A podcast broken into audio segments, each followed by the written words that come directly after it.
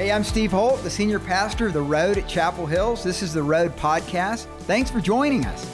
My heart is to empower you to change the world. I hope this message impacts you. Here now is our guest speaker.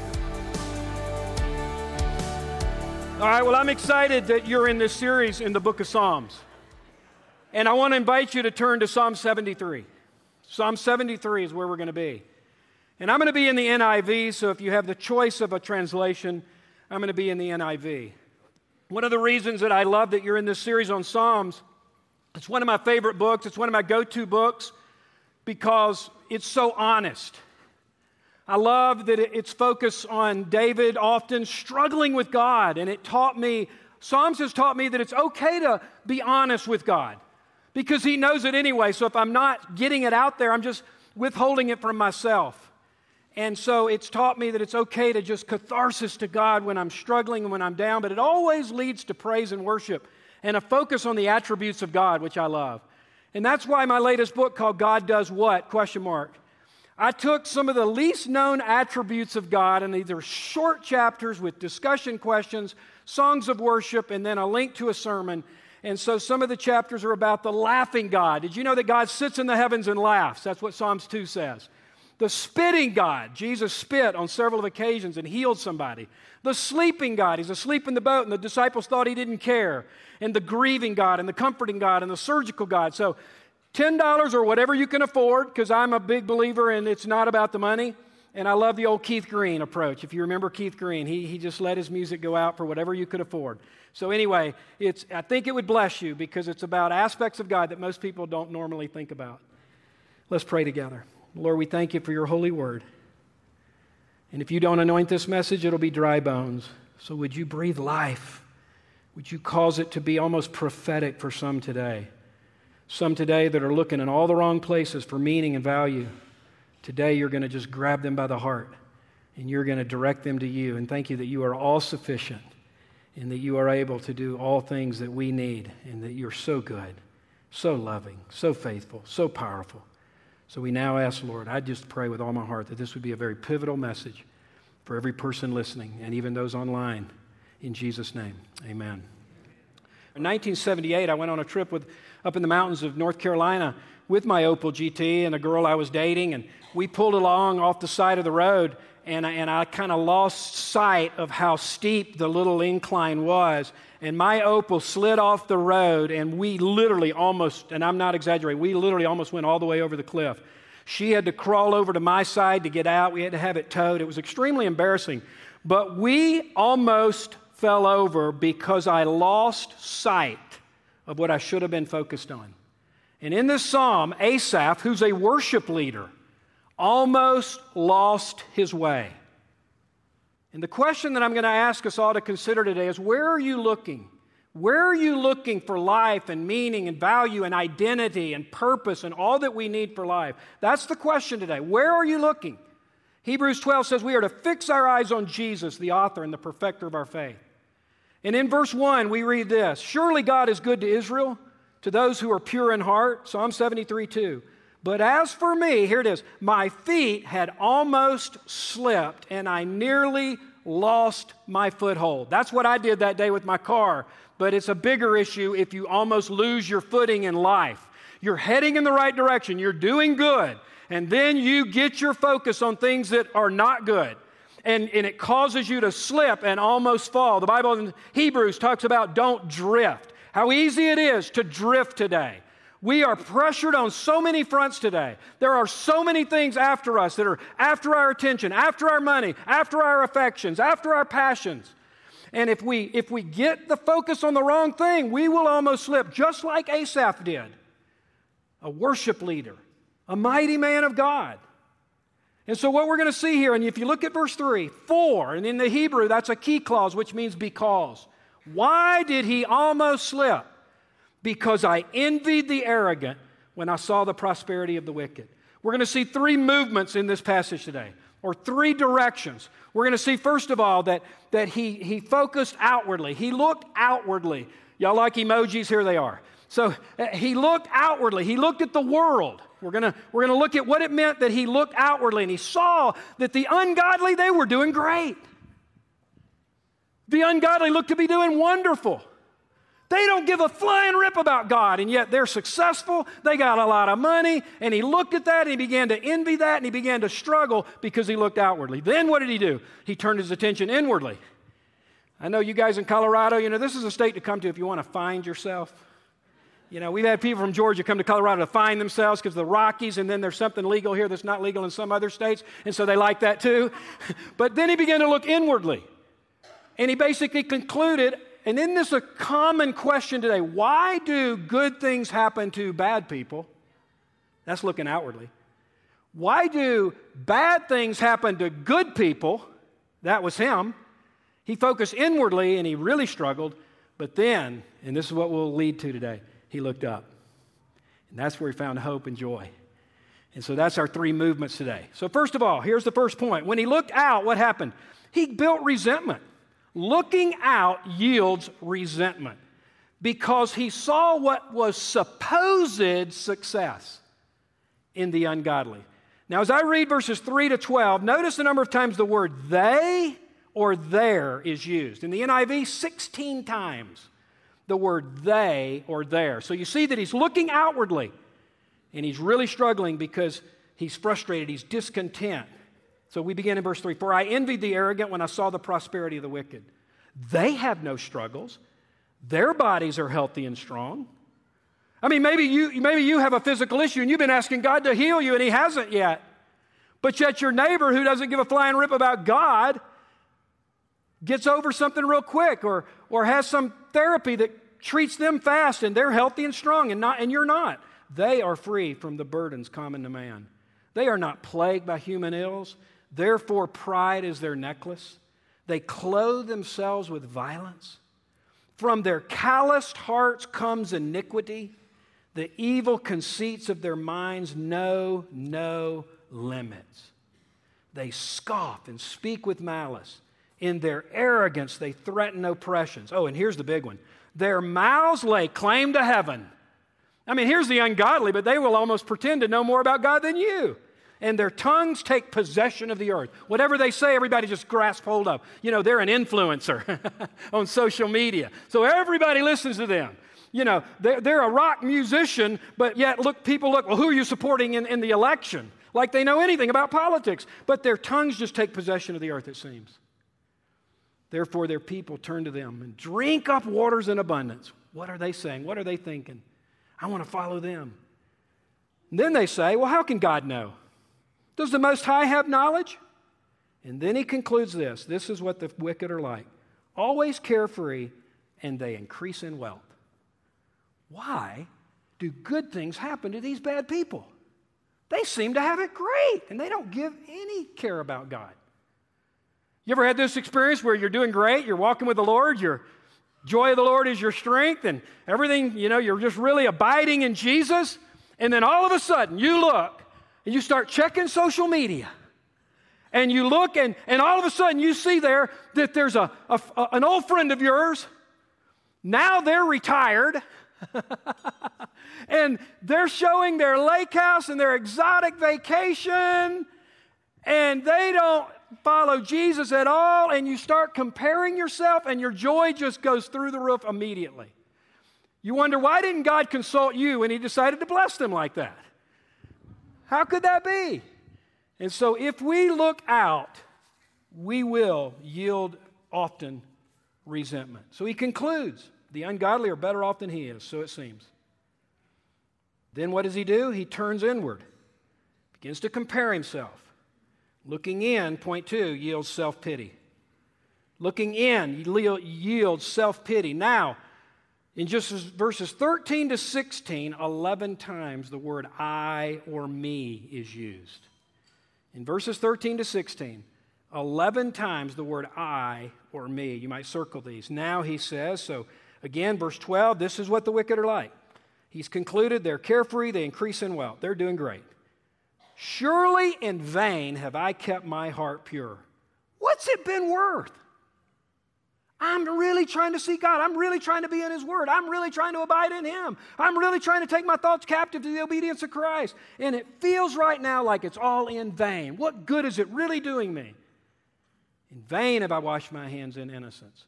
All day long, I have been plagued. I've been punished every morning. Now to make it worse, if I had said, I will speak thus, I would have betrayed your children. I can't even share this struggle with others because I might cause them to stumble. Because I'm a leader. I'm a worship leader, Asaph, who wrote this. So now he's plagued because he can't even be honest about his struggles because he's afraid he'll cause others to stumble. And when I tried to understand all this, it was oppressive to me. He's in a real pickle now. He looks out, they're doing great. He looks in, I'm not doing good. And he's oppressed. He's confused. There's self-pity. There's resentment. There's frustration. I remember a testimony I heard in 1980, my sophomore year of college at the University of Georgia. And I'll never, it's interesting how something, you know, we had testimonies every week at our weekly meeting. And I'll never forget this one testimony. This guy gets up and he shares how since he had gotten saved, life was harder. You know, we expect these testimonies, you know, was on drugs, now I've got Jesus, joy of the Lord fills me, and it's all positive. And he actually said, to be honest, it's been a lot more difficult since I've given my heart to Christ because I used to be able to sin and not think twice about it. Now I get convicted by the Holy Spirit. Furthermore, it's not just my actions, it's even my thoughts and my motives I'm getting convicted. Now, he went on to say, overall, I'm so thankful, and God is sanctifying me. But I loved his realness about how following Jesus created greater challenges in many ways in his life. And I think Asaph is wrestling a little bit with that here, feeling that it's all in vain. So listen closely to this statement. As we come now to the key point, and we're about to come to the real apex of this, nothing circumstantial has changed in Asaph's life, but a major internal shift is about to occur. Be careful that you don't judge God based on circumstances. Be careful that you don't judge God based on your personal circumstances. Paul said in 2 Corinthians 1, that he was burdened beyond his strength so that he despaired even of life itself. But this happened that he might not rely on himself but on God who raises the dead. Now the shift occurs. So hold on because this is awesome. Verse 17. So let me begin at verse 16 again. When I tried to understand all this internally, figure it out, find yourself, just it's all within you, it was oppressive to me. Verse 17, till I entered the sanctuary of God. Until I entered the sanctuary of God, now he begins to look up where he should have looked all the time. Now he shifts his focus from outward, inward, to upward. Listen, until you and I get alone with God, seeking the Lord in prayer and the Word and worship, we'll never be able to make sense of anything. Struggles are meant to drive us to the Lord. Struggles are meant to drive us to our knees, drive us to the Word. And only there do we find truth and meaning and value. So our third point today is this. Looking up yields contentment. It yields joy. It yields peace. It yields power. It yields perspective. And then we're just going to walk through this. Look what happens when he enters the sanctuary of God. He seeks the Lord. He humbles himself. He basically is saying, God, I can't figure all this out. I don't have what it takes, but you do. I'm going to seek your face. I'm going to seek your word. And so until he entered the sanctuary of God, then look at the perspective that begins to change. I understood their final destiny. Those people that I had envied, that I thought had it all so good, that person that I struggled with when they made that social media post because they're retired at 58 years of age and they've got a lake house and a boat and they're going on these exotic vacations. In light of eternity, big deal. It's going to burn. That boat will burn. That house will burn. It will not last. It's temporal. How easy it is to have our perspective skewed because we think it's all about what's in front of us. But then when we get God's perspective, it's like a parade. You can be on the ground of the parade and you only see what's right in front of you, or you can take an elevator or the building next to that parade, get on the 10th or 20th story, look at the parade from beginning to end. That's what's happening here. God is lifting up his eyes and lifting up his heart, lifting up his perspective. Now he sees the parade from the 10th story of the building. And he realizes, I understood their final destiny. Verse 18, surely you placed them on slippery ground. You cast them down to ruin. How suddenly are they destroyed? That rich person, that person that had it all, gets hit by a car, person's texting, pulls into their lane, head-on collision, they're done, they're over, it's gone. Just like that. Completely swept away by terrors. As a dream when one awakes, I love this. So when you arise, O Lord, you'll despise them as fantasies. When my heart was grieved and my spirit embittered, I was senseless and ignorant. I was a brute beast before you. So what he gets here is he gets eternal perspective. I can't think of anything outside of just intimacy with Jesus that's had a bigger impact on me personally than eternal perspective. When God began to just stamp eternity on my eyes, help me see what's going to last, what's not going to last, it began to affect what kind of career I wanted to go into. It began to affect how I spent my money and my time, my hobbies. I don't want to just give my life for something that's going to pass away. And I've written a little tract called, What on Earth Are You Doing for Heaven's Sake? And in that tract, I say, do what I call the cemetery project. Go walk through a cemetery. It's a good thing to do occasionally. And look at the tombstones. Look at how old the person was. They were only 32. They were 98. Doesn't matter, really. In light of eternity, it's a blip on the scale. The Bible says we're a shadow, a mist, a vapor. Here today, gone tomorrow. I love that passage in Ecclesiastes. It says, why did I envy those who had a lot? Because it's that wealth is light, has wings, and it just can fly away so quickly. And that's what he's beginning to discover here. He's getting an eternal perspective. Listen, beloved, we've got to ask ourselves that question on a regular basis. What am I giving my life to that will outlive me? What am I giving my life to that is eternal? I'm convinced that one of our experiences in heaven is going to be people coming up to us and thanking us for the impact we had on them on earth for Jesus. And so there may be people that you never thought you impacted. You just planted seeds. You never saw the plant grow. But it did grow. The person later came to Christ. Or those seeds you planted that you were discouraged about, that person ended up did becoming a multiplying disciple maker. And you had a part in that, and they're going to come up and thank you in heaven. And I love seeing how many of you are serving here, because when you do what you do here, it is for eternity. You're giving your life for something that matters for eternity. Hey, as good as that is, and as big of a perspective changer as that is, it's going to get even better as we read along. Verse 23, yet I am always with you. You hold me by my right hand. You guide me with your counsel. And afterward, you will take me to glory. So now he's realizing that all that stuff that I envied, it's going to perish. I'm going to be with you forever. And then the real culmination of this passage, verse 25. Whom have I in heaven but you? And earth has nothing I desire besides you. Whoa. How many of us can say that today with integrity? And besides you, God, besides you, Jesus, nothing on earth even compares. You're so valuable. You're so good. You're where life is truly found. Verse 26, my flesh and my heart may fail. I write there, will fail. But God is the strength of my heart and my portion forever. Do you know what that word portion means in the Hebrew? It's the same word used for the dividing of the land of Israel. Judah, tribe of Judah, this is your portion. Manasseh, this is your portion. Now, Manasseh don't look at Judah and want his portion. Judah don't look at Manasseh and have his portion.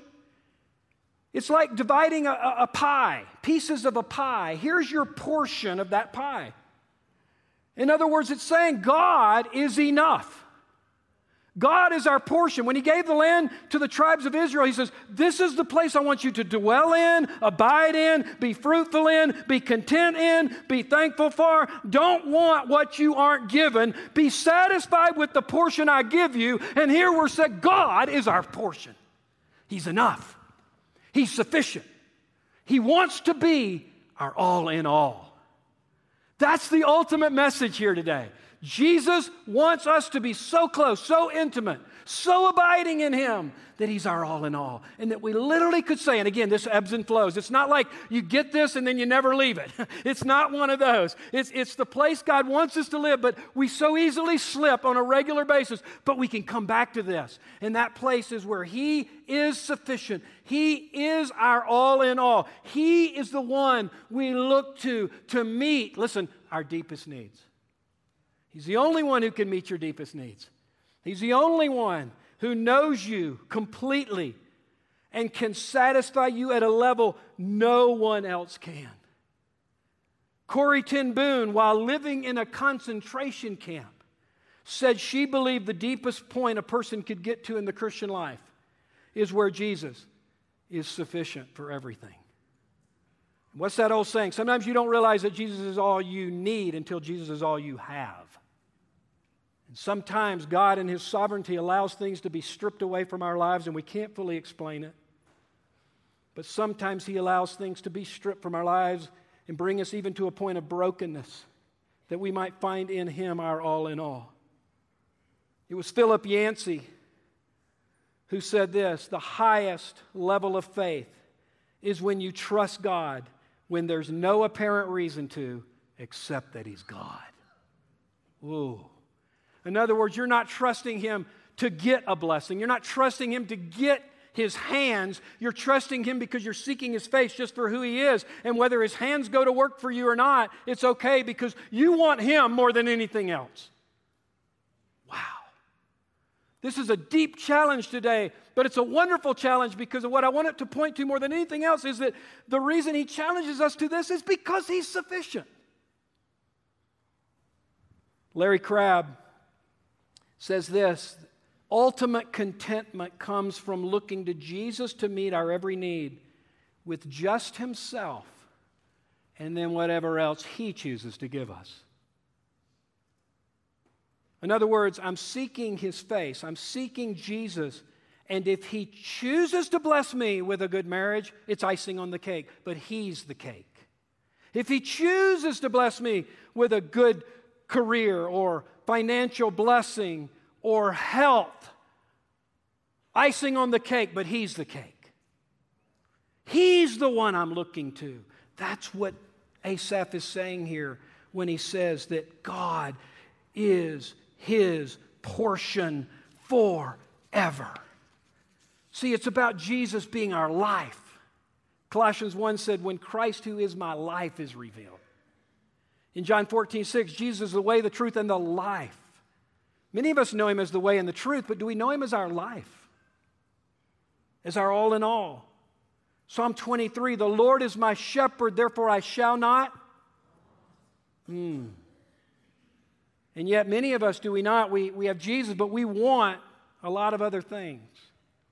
But when He's our true shepherd, then the wants decrease because our ultimate focus is Him. And here's the passage that to me just is a perfect parallel to Psalm 73, Habakkuk chapter 3. "Though the fig tree doesn't bud," in other words, circumstances aren't going great. Remember, this is an agricultural economy that Habakkuk was writing in. There's no grapes on the vines. The olive crop fails, the fields produce no food, though there are no sheep in the pen. Stock market has crashed. 401k is gone. I don't even have any savings. I barely can pay for gas. We won't go there today. And there's no cattle in the stalls. Turning point, just like in Psalm 73 when he says, "Until I entered the sanctuary of God, yet I'm going to rejoice in the Lord. And I will be joyful in God my Savior." Circumstances aren't the source of my joy. Things going well aren't the source of my joy. God is. God's the source of my joy. So let me just finish today with three practical ways from the passage that I think will encourage you, because here's what I want to end with an encouragement, and the encouragement is this. The reason we're called to this is because God is sufficient for everything we face. And if you're here today and you're born again, what I'm about to say is true of you, regardless of your performance, regardless of how much you've been obedient. Every point I make is going to be true for you. If you're here or watching online and and you're not saved, you've not given your heart to God, you're not born again, these truths are not true of you, but they can be today. At a moment in time, you can receive Christ, receive a new nature, and receive these amazing truths about the sufficiency of God. So I want to finish by three practical ways. First of all, how can this be a reality in our life? First of all, God's presence. He says in verse 23, I am always with you. God is with you, and you are with Him. He says, I'll never leave you nor forsake you. If you're a believer today, you've received Christ, the Bible says you're a temple of the Holy Spirit. Can you believe? That's amazing. Your body, your spirit, is a temple of the very Holy Spirit that raised Jesus from the dead. He abides in you. This is a new truth that hit me recently. God not only loves us, He likes us. You don't live permanently with somebody that you have a choice of whether you do unless you like them. Now, sometimes you have to have people in your home that you don't like because you're just hosting them for a few days. But if you have a choice in the matter, you can choose your roommate. It's going to be somebody you like, especially if it's going to last for all of eternity. God says, I'm going to indwell you. I'm going to live in your house forever. I'm going to live in your house on earth, and you're going to live in my house in heaven. That means He not only loves you, He likes you. He likes hanging out with you. He loves you as His friend. Jesus said, called them friends. So His presence, first of all. Wherever you go, wherever you are, He's with you. He'll never leave you nor forsake you. Hebrews 13:5. Wow. Never abandon you. You may have been abandoned by a spouse. You may have been abandoned by a relative. You may have been abandoned by your parents. And that leaves a deep wound. God never abandons you. He's faithful. With you always. You can be on the other side of the world, not know a human soul, feel lonely in the flesh. God's with you. He's right there. Secondly, His provision, verse 24, you guide me with your counsel. Isn't that cool? He gives us provision in so many ways. Guidance. He says that His word is a lamp unto our feet and a light unto our path. He provides through His people, the body of Christ. He provides through His mercy and grace every time we fail. His mercies are new every morning. His grace, His mercy, His forgiveness. There is no sin bigger or stronger than the blood of Jesus. Hallelujah be to God. The blood of Jesus is stronger, mightier than any sin we could ever commit. There's no sin beyond the forgiveness of Jesus if you give your heart to Him. So His provision is something that just can encourage you today, that He can be your all in all. And then finally, His power, verse 26. Again, I'm going to put my words in. My flesh and my heart will fail. But God is the strength of my heart, my portion forever. He's the strength of your heart. Paul said in 2 Corinthians 12, in my weakness is His power made perfect. The same power that raised Christ from the dead lives and dwells in your heart if you're a believer today. And that power is greater and mightier than any challenge, struggle, or temptation you face. So be encouraged today. The reason we're called today to make God our all in all is because He is sufficient to be our all in all. Through His presence, through His provision, and through His power. So where are you looking today? Maybe today is a wake-up call for some of you because you've been looking at things in the world, or you've been looking at yourself and trying to figure it all out. Today is a day to shift your focus and to begin to look to God. And I just really feel today that there's somebody in each of these services today. There's somebody that's been really specifically looking to a relationship. You've been looking to a relationship. You've been looking to that other person, maybe boyfriend or girlfriend. And you know in your heart it is not right, it's not a healthy relationship, and maybe today God's calling you to cut it off because that's been an idol in your life. Maybe there's others of you that the money's been the issue, finances have been the focus. You've been worried, stressed because of finances. You're looking for that to give you validation, meaning. Today you need to offer that on the altar of God. And then I really sense that there's somebody that's going to be here today or watching online that has made ministry an idol. And today, you need to just offer that up. You've been serving God for the wrong reasons. Ministry has been an idol. Ministry has been more important to you than the one you supposedly are serving. But for all of us today, it's just a great day to examine ourselves and just say, God, I want you to be my all in all. I want to look to you as my supreme need meter.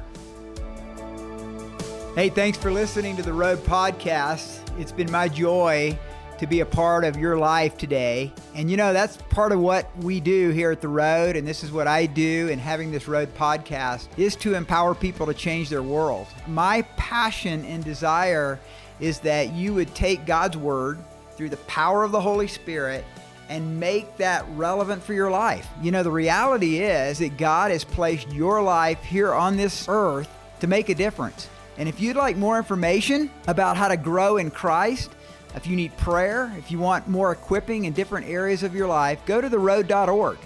God bless you.